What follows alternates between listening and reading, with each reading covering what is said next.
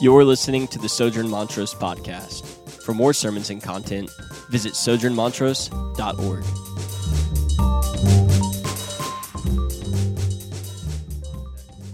Now, with that said, we're, we're going to jump right into Malachi. We've got, we've got quite a bit of work to do today. Um, a- as you can tell, we're, we're doing Malachi chapter by chapter, and, and whenever you do that, there's just kind of uh, a a broad range of things that could be discussed, that probably should be discussed, that we have to uh, sort of laid to the side in order to see the sort of the bigger picture of, of what's taking place. And so, um, what I want to do really quickly is, is just remind us why we're in Malachi. Uh, I think probably some of us listened as Cole read and went, What?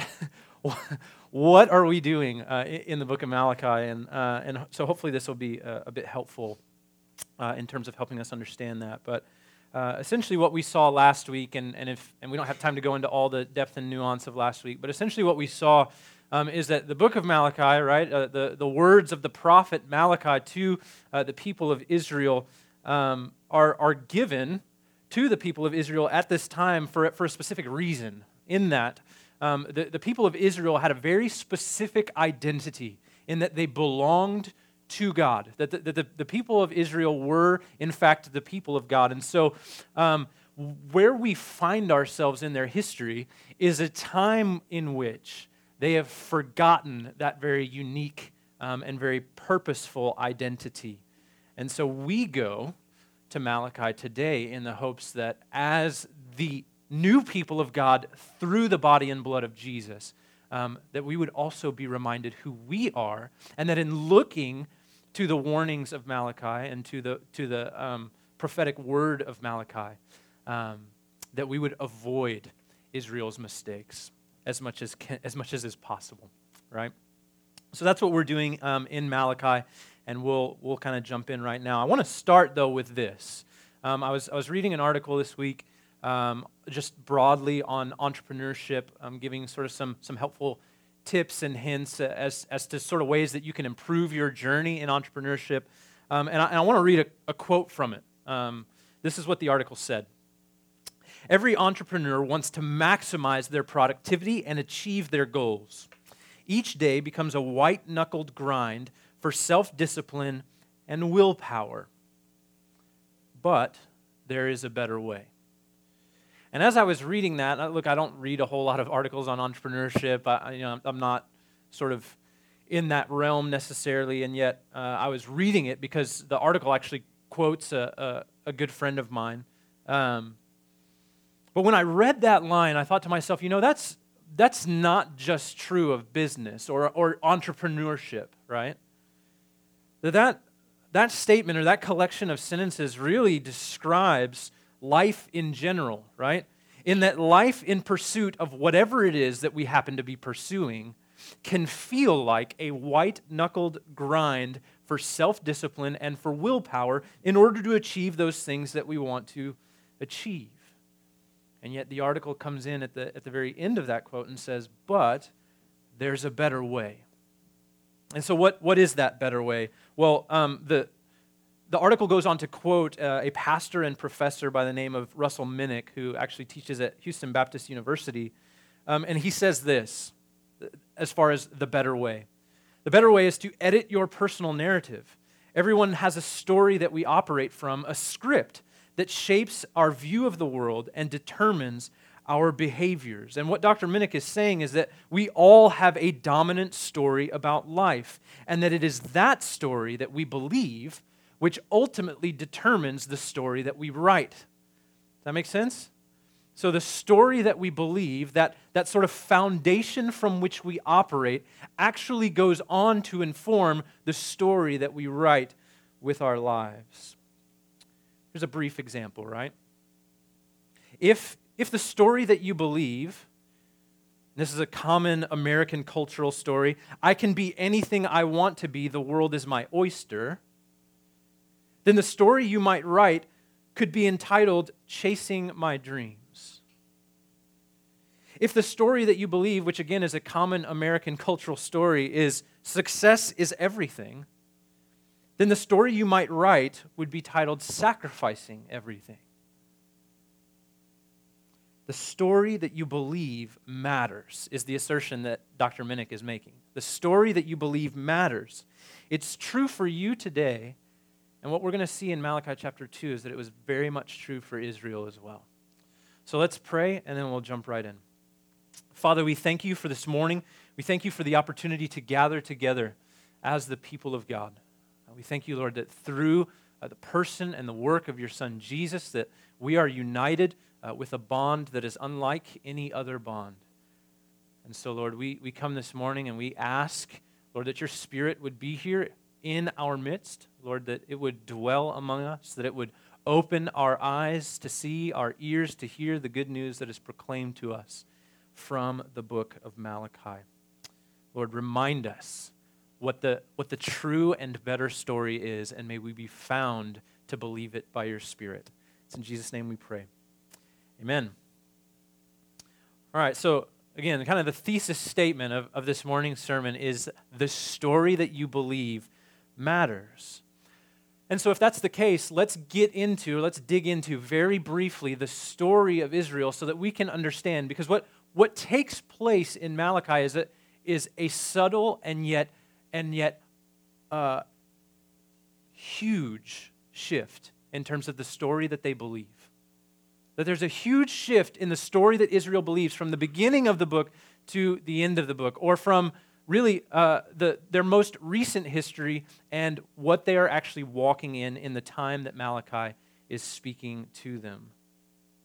So here's their actual story, right? Again, we and we did this at length last week, so I'm not going to spend too much time doing it. But essentially, right, the people of Israel have, in fairly recent history, been exiled under the reign and the rule of the Babylonian Empire, right? So they've been underneath the reign and the rule of the Babylonian Empire, and fairly recently, fairly recently, they have actually returned to, to their home. They've been returned to Jerusalem. They've been returned to um, their former home. And they've been returned with, with a specific purpose in mind, and that, that God has essentially walked with them and said, You're being released from captivity, not just for the sake of being released, but because I want you to rebuild my temple. And, and there's a, a lot of weight behind that reality, but suffice it to say this the temple of God was the dwelling place of God. That was where his presence actually resided. And so, with the people of God in exile with no temple, it meant that they were devoid of the presence of God. Now they're being sent back to Israel in order to rebuild the temple, in order to bring back, right, the presence of God in their midst. And where do they find themselves in Malachi now is kind of a place of, of stasis, where life is kind of back to normal. They've returned from Babylon, they've rebuilt the temple, and life is just kind of stasis, would be a good word for it.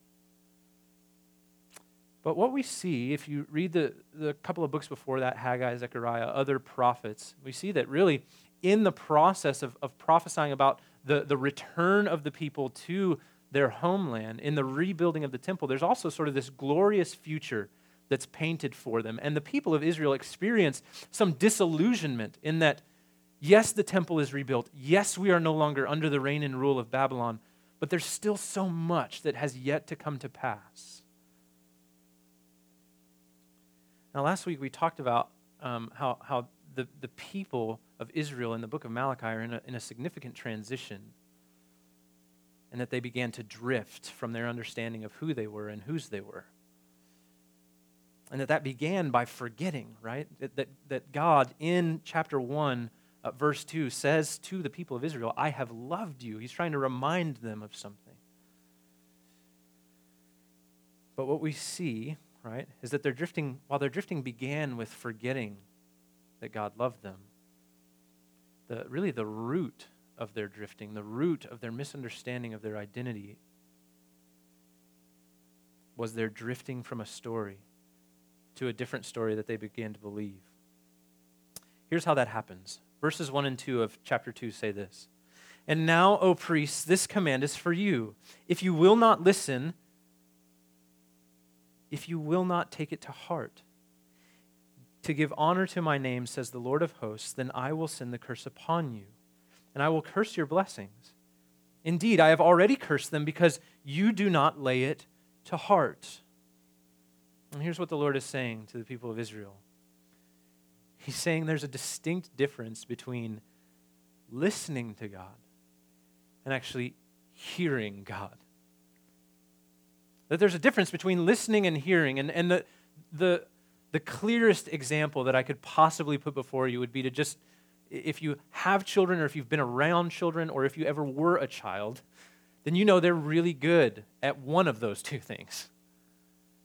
They're fairly good at listening, they're not always very good at hearing, right? What do we always say? It's one in one ear and out the other.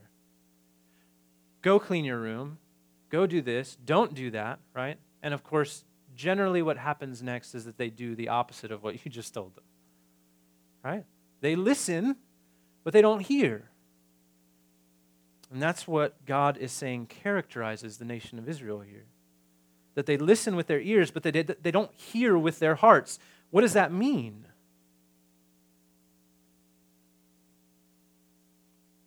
It means that there's a disconnect. That there's a story that God is trying to remind them of, that there's a foundation from which the people of Israel were always meant to live that they no longer hear.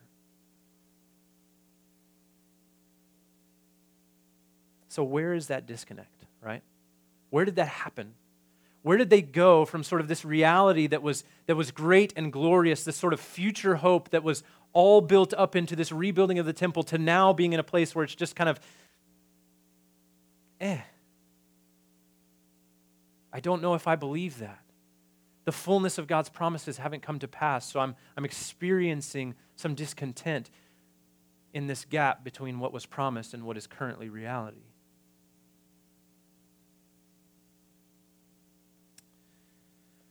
Now, here's, here's the disconnect.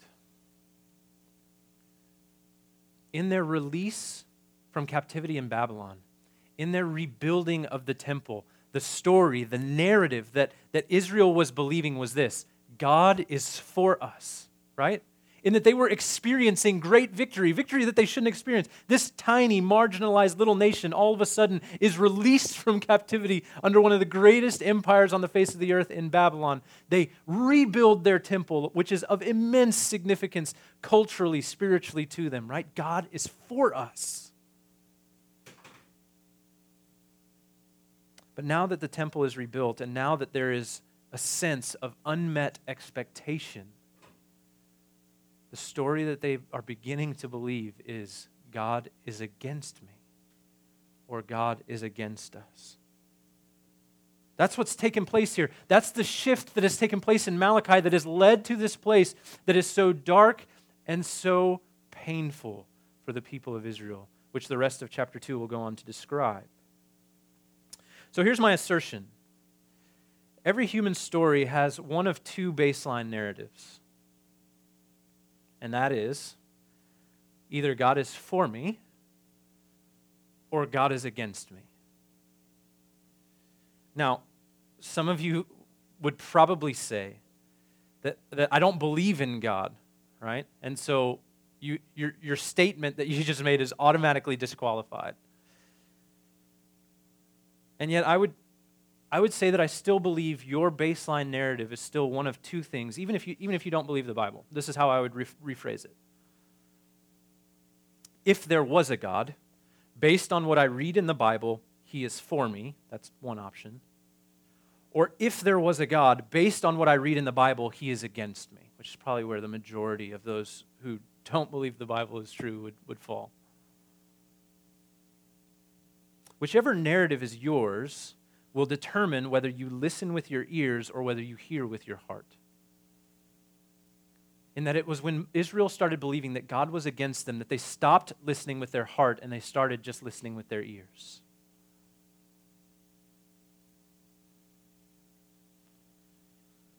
The story that you believe matters.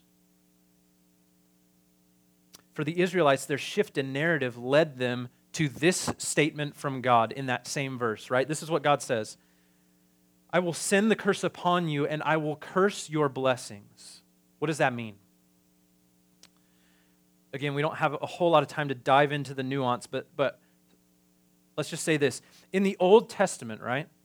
All those books written before Jesus came, in the Old Testament, Um, there are many uh, sort of different laws and lists of things that when we do them, blessing is incurred, and when we ignore them, curse is incurred. If you obey God, blessings. If you disobey, curse. Pretty simple, right? So, what is God saying here? When He says that even your blessings I will curse. I mean, to me, at first glance anyway, it, it came across as, you know, sort of inconsistent. In that, no, like, God, if you said that it's one way and now you're telling me that it's another, I don't, I don't think that's fair. And that you've said if we do these things, then blessings are to be incurred. So why, why would God curse their blessings?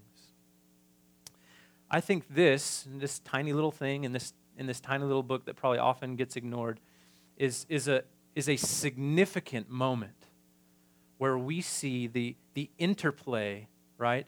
The interconnectedness between Old Testament, what we think is no longer relevant, with New Testament, what we think is only relevant in light of Jesus. We see a continuity in the teaching of the Old Testament and the teaching of the New Testament specifically in this statement from God. Because what God is actually saying is this even your obedience is cursed, right? So we saw in, in chapter 1 that the priests are still bringing offerings, they're still doing what God has called them to do. Even that obedience has been cursed by God. Why?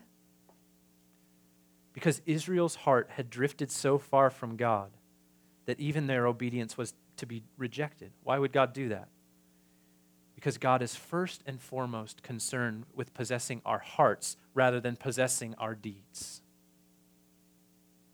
We say all the time that, that, that the reason that God loves us is not because of something that we can conjure up or manufacture, but instead it's precisely because He's promised that He will love us. As He says in Malachi chapter 1, verse 2, I have loved you that unconditional love. What's consistent here? That even though there are laws accompanied with this relationship that the people of Israel have with God, that God is more concerned about their hearts belonging to Him than their deeds sort of lining up to a list of things that they must do. And so he says, even your blessings will be cursed. So here's the application, right? Let's bring this to us. Many of us think that Christianity is a set of laws or rules that, when followed, lead to blessing and, when ignored, lead to cursing. And whether we, whether we would agree to that statement, the fact of the matter is that many of us, even, even those of us who are followers of Jesus, rescued and redeemed by his grace, functionally believe that still. We, we say things, maybe not out loud, but in our minds, like, if I do X, not the drug X, if, if, I do, if I do blank, if I do blank, right, then God will bless me and accept me. If I, if I pray, God will bless me and accept me. If I show up to church a certain percentage of Sundays in a year, God will bless and accept me.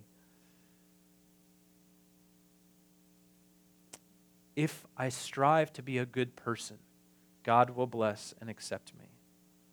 And what we see, even in this Old Testament passage, is that God wants our hearts before he wants our behavior. He wants our hearts before our behavior because when our behavior is empty and devoid of love for him, it is ultimately meaningless. You see, there's real danger. There's real danger when our story shifts, when we begin to believe that God is actually not for us, but that he is actually against us. Here's what happens, right? Good gifts that are meant to draw us to God become shallow pleasures that lead us away from God. For example, marriage becomes something that we deserve or that we must have. Jobs, when they are given or taken away from us, become narrative shifters, either from God is for me to God is against me, or vice versa. The narrative that Israel believed had changed from God is for me to God is against me. So, what happens, right? This is what happens to Israel when that shift takes place. Verse 4 So shall you know that I have sent this command to you, that my covenant with Levi may stand, says the Lord of hosts. My covenant with him was one of life and peace, and I gave them to him. It was a covenant of fear, and he feared me. He stood in awe of my name. True instruction was in his mouth, and no wrong was found on his lips. He walked with me in peace and uprightness, and he turned many from iniquity. For the lips of a priest should guard knowledge, and people should seek instruction from his mouth, for he is the messenger of the Lord of hosts. But you have turned aside from the way. You have caused many to stumble by your instruction. You have corrupted the covenant of Levi, says the Lord of hosts. And so I make you despised and abased before all the people, inasmuch as you do not keep my ways, but show partiality in your instruction. Now, again, tons of nuance. We don't have time to get to all of it. What I want to highlight is just this word that we see used fairly regularly, not only in this book, but all throughout the Bible the word covenant. And I think one of the complaints that's sort of leveraged against Christianity in the Bible is that there's all this kind of archaic language, right? So it's like, is there not a better word than covenant that we could use to kind of understand what it is that God is saying to his people? And the fact of the matter is that, uh, unfortunately, there isn't. There's, there's really no modern day term that accurately portrays this idea of covenant. So I'm going to do my best just really briefly to kind of give, give us a working definition so that we can move forward. A covenant is a unique blend of law and love. Here's, here's how we see it in Malachi. In his love, he doesn't just call the people of Israel a people, he calls them my people. He loves them. He says, I have loved you. But we also see that there's law or stipulations that that come along with that love. And we see, of course, throughout Malachi chapter 1 and chapter 2 that many of those have been either outright discarded or two have lost their meaningfulness in that they're not being done from a posture of love. So in verse 8, when it says that Israel has turned aside from God's covenant, what the Bible is saying and what God is saying is that they have rejected both the love of God and the law of God, that both of those have been rejected. In that what the people of Israel believe now is that God, you are not for me. You say you have loved me.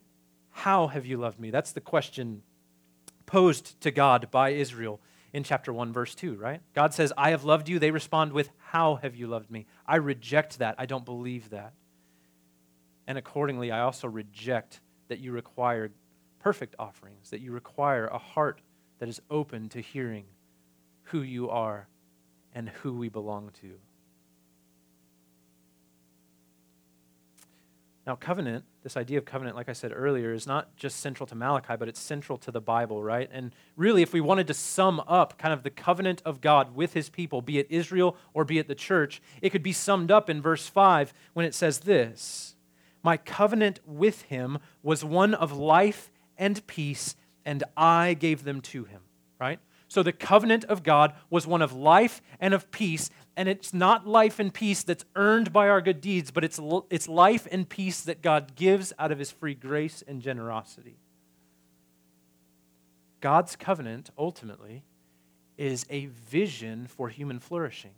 So the love of God and the law of God are both given for the sake of human flourishing, that we would experience life and peace, and that those would proceed from the hands of God Himself. Now, you may have agreed with 0% of the things that I've said so far, but I think, I think that we could all agree on this statement. All of us, whether we are Christian or not, desire to see humanity flourish. And most of our worldview, most of our worldview is informed by the way that we think that is most likely to happen. Let me give you an example. And this is why I think I'm going to give you an extreme example so that I can, I can show that I, really do think that this is true of, of every person, right? Here's an extreme example Adolf Hitler. He had a vision for human flourishing. Now, none of us, hopefully, none of us in this room would agree with his vision for human flourishing in terms of how that comes to pass, right? In that we do not believe human flourishing is brought about by the torture and the murder of six million people, right? You can nod yes on that one. um, I got off track there. Um, right? Here's another example, maybe more contemporary, maybe more, uh, more local? Whether you voted for or against the Houston Equal Rights Ordinance, both sides of that want to see the same thing in that they have a vision for human flourishing. Although they disagree on the way in which that comes to be, there's a desire for the flourishing of Houston, of our city. Here's another one. Whether we think that religious freedom and expression is important and necessary, or whether we think religion should be banned from the public sphere, our aim and our vision is the flourishing of humanity. So now let me let me pose to you what the Christian vision, what what what God's vision for the flourishing of humanity looks like, right? As Christians, as beneficiaries of God's covenant, we believe that in the covenant of the Creator, we actually experience human flourishing as God designed it to take place. So, two things are happening there. One, we're attributing creation and the design of all things to God, meaning that's probably a good source to go to when you want to know how it works. And then, two, we're saying that He's actually made that, that path to human flourishing known to us in all of His Word, from Genesis to Revelation.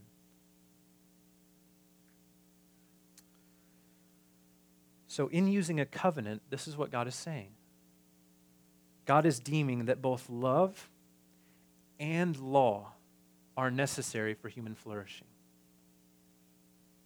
Now, here's where, where I think maybe some of the disconnect happens for us, right? In that most of us, I think, would say uh, that we need one or the other, but not necessarily both, right? So there's, there's one side that's kind of like, all, all you need is love, right? All you need is love. If we could just, if we could only see past our differences and just love each other as we are, then people would flourish. And of course, then there's people on the other side of that spectrum that are like, if only we could follow the rules. If only we could follow the set rules and laws that were set before us then people would flourish. We, we don't have to love each other, we just have to get along. But there's a problem with both of those. The problem with only love is that if, we, if, if we're only giving love, then there's no, there's no commitment, there's no shared commitment required. There's also a problem with law in that if it's only law, then there's no joy experienced. And if we don't have commitment and if we don't have joy, then we ultimately don't have what is peace and life and human flourishing.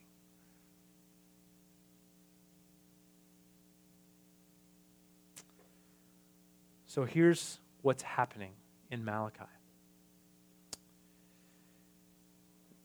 When their hearts start to drift from the love and the law of God, they begin to write their own story of what human flourishing looks like.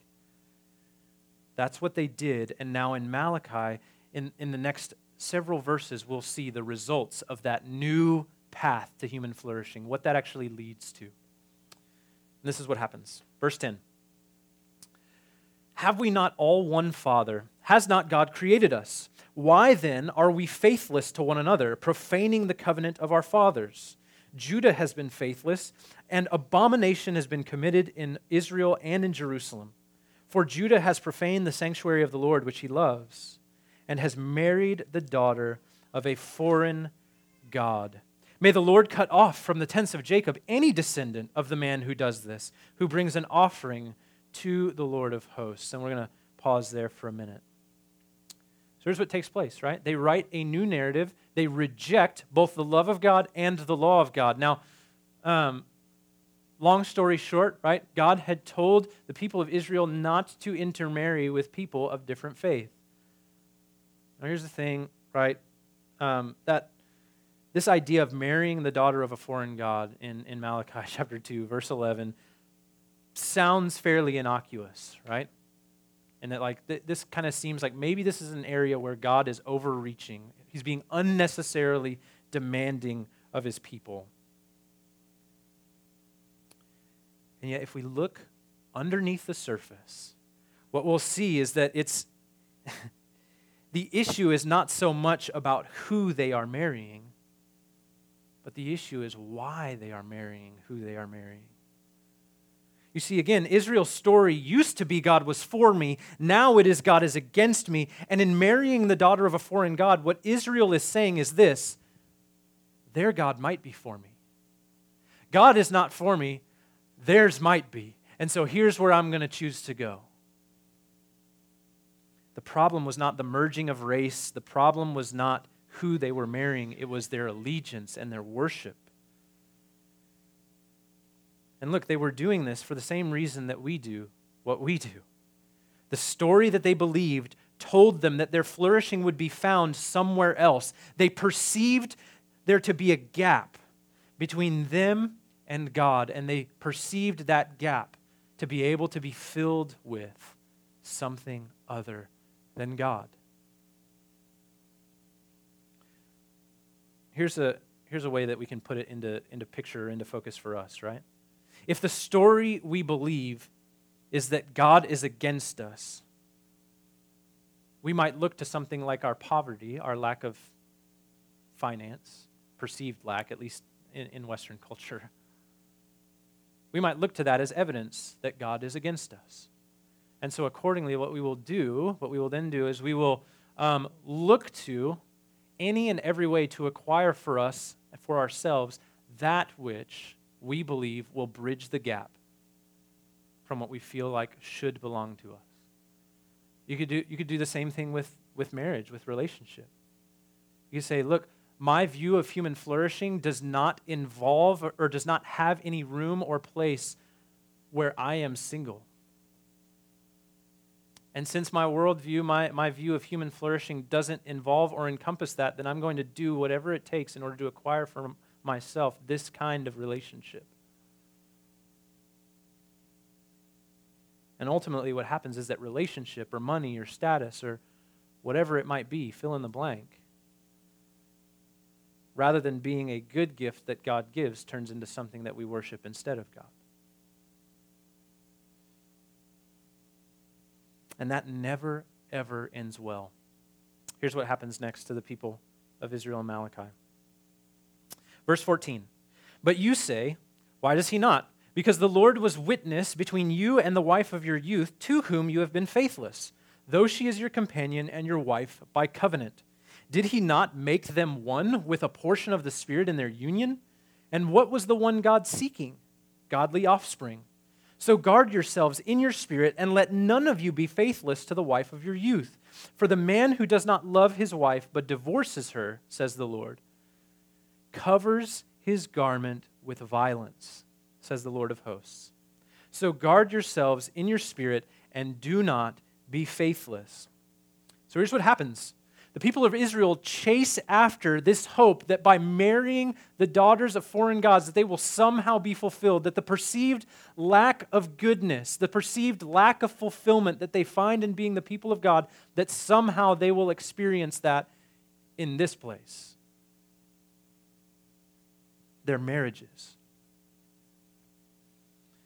and yet just a few verses later what do we see that's happening they're getting divorced right it's like, okay, you know, this is kind of an ad nauseum conversation for Christians, right? Where we talk about how bad divorce is or whatever. And that's not necessarily what I'm getting at. Why are they divorcing?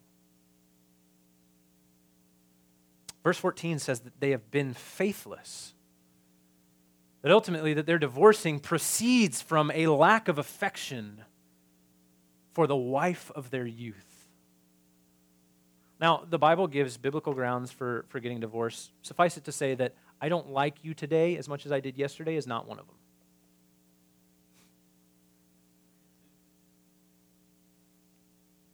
But what's really happening? Again, the people of Israel have begun to believe a different story. So, look, this is what's happened. They've made another shift. They thought their hope was going to be in this marriage. They found out that, that, that, their hope was not met, not fulfilled in that marriage. And so instead, now they're getting divorced. Why? Because what they're saying to themselves is this My life would flourish if I was divorced.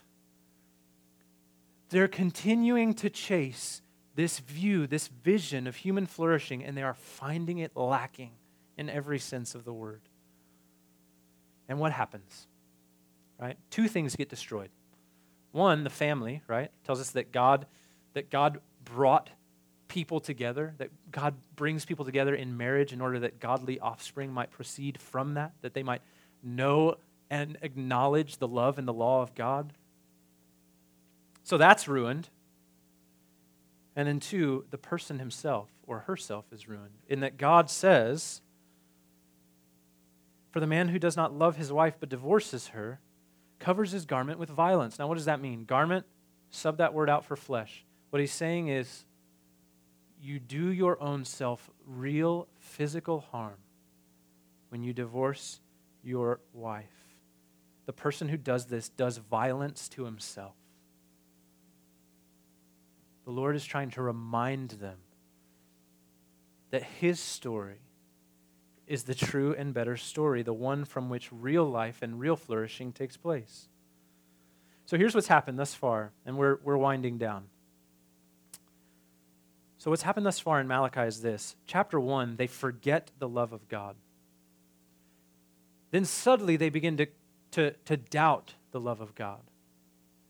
Then they begin to openly question the love of God to God Himself. And then in chapter 2, and in chapter 2, they, their hearts begin to drift from God. Their hearts not only begin to drift, but then they become openly unfaithful to God, so much so that they actually begin chasing other gods. Gods that only let them down. Does that sound familiar? I don't know about you, but that could probably sum up my daily life experience. That morning by morning, moment by moment, by the power of the Spirit and the good word of God, I'm reminded that God is for me, and yet I operate throughout my daily life as though God is against me. And so I feel the need to hoard things that I think will make me happy, that I think will fulfill me, that I believe will lead to my flourishing. I'm not satisfied in the relationship that's given to me with God by the, the power of Jesus through the work of the Spirit. So instead, I look to meet that gap with relationship with others. And what that means is I begin to value their approval so much so that I'm willing to compromise on what I already know to be true. And we could go on and on, example after example, of how I forget the love of God of how I begin to doubt the love of God, of how I begin to openly question the love of God, of how I bec- become openly and unapologetically unfaithful to God, and how all of that ultimately leads me to a place of emptiness. It's a daily occurrence for me. Maybe you feel the same. So, what's the solution? If you were paying attention, we, we actually skipped two verses and because they're um, actually really helpful right now. We skipped verse 3 and we skipped verse 13, and, and this is what they say. Verse 3 says this Behold, I will rebuke your offspring and spread dung on your faces, the dung of your offerings, and you shall be taken away with it. Some of you are like, Yeah, I remember that from when we read it. And then verse 13 says this And this second thing you do, you cover the Lord's altar with tears, with weeping and groaning, because he no longer regards the offering or accepts it with favor from your hand. And here's what God is saying, right? the refuse, what is left over from your polluted and worthless offering, I'm going to spread that on your face. I rebuke that. I reject your offering. I do not accept it. And you and I, again, we stand at a very privileged place in history where we get to look back not, on, not only on everything that Jesus said and did, but everything that he has revealed himself to be in the fullness of his word, the Bible. And what we can know from that is this that Jesus, in coming and in being like his imperfect people, in taking upon himself flesh, he did two things. He shed his own tears on the altar that had been prepared for him. On the altar of the cross, the offering that Jesus offered was rejected. My God, my God, why have you forsaken me? The perfect offering of Jesus on the altar of the cross was rejected. The offspring that would be rebuked, Jesus is that offspring. He's the offspring of the people of Israel. He's the son of David. And he is rebuked and rejected so that our imperfect offerings would be accepted. Jesus was rebuked, and proverbially, dung was spread on his face, in that he accepted and bore upon himself the accusation and the disdain and the disgust, both of man and of God, so that we could be accepted and given the righteous robes of the king. This is the story that we must believe if we are to flourish not only as individuals, not only as families, not only as a church family, but as a society and as humanity. And that story is titled Redemption. Because in the cross, we see God's clearest, most pure, and most perfect telling that He is for us and not against us. The heart of Israel drifted. Today, Malachi told us why. The story that they believed shifted from God is for us to God is against us. The story that you believe matters. So, what story do you believe? Do you believe that God is for you? Do you believe that God is against you? If you believe the Bible, and if you believe Jesus is who he says he is, then God can only and ever be for you. If we want God to protect us from the similar situation that Israel is experiencing in Malachi, where they drift from their understanding of who they are and whose they are, we don't need Him to protect our strategy. We don't need Him to protect, protect our, our hipness or the quality of our music we need him to guard our story. We need him to guard the story that we believe in our heart of hearts. Let's pray. Father God, we thank you for this morning. We thank you, um, Lord, that we can come to your word and we can find rescue and redemption proclaimed on every single page.